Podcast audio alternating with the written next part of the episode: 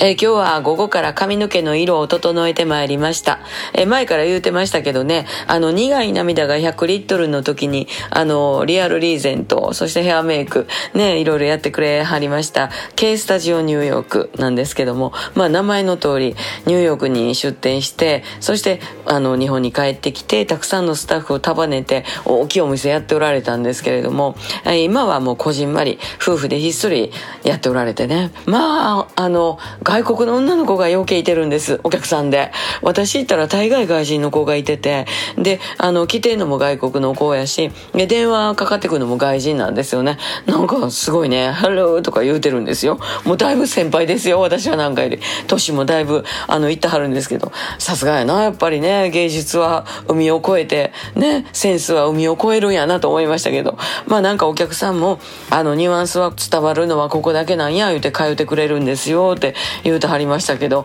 さらっと言うてのけるね、オーナー夫婦がすごいかっこいいんですけど、え今回の色目もまたね、私も今回もめっちゃ気に入ってるんですよ。なんかね、髪の毛って色変えていったりとかすると、どうしても傷んでくるでしょ？もうしょうがないですよね。もうここまで私ぐらい色落としてまいりますと、もう先とか毛先なんか切れるんですよ。で、その切れていくから、あの、カットせんでええんですね。痛み具合によっては、かなり柔らかくなってたりとか、まあ気のせいかもしれへんけど、あの、なんていうんですかね、整えやなあかんところを整えやんでええぐらいあの自分はすごい癖っ気やしいいウェーブ感が出てるんですよね。あのしばらくこれはもうショートから逃れられないのかなと思いつつねロングにしてた頃の髪の毛の道具とかがたくさんあるのでまあもうどないしょかいなっていう感じですけど今はこのショートヘアを楽しんでいます、えー、美容室のライブに来てくださる方もねあと4月のライブ来てくださる方もあどんな色ににしたんかなゆかりちゃんみたいな感じで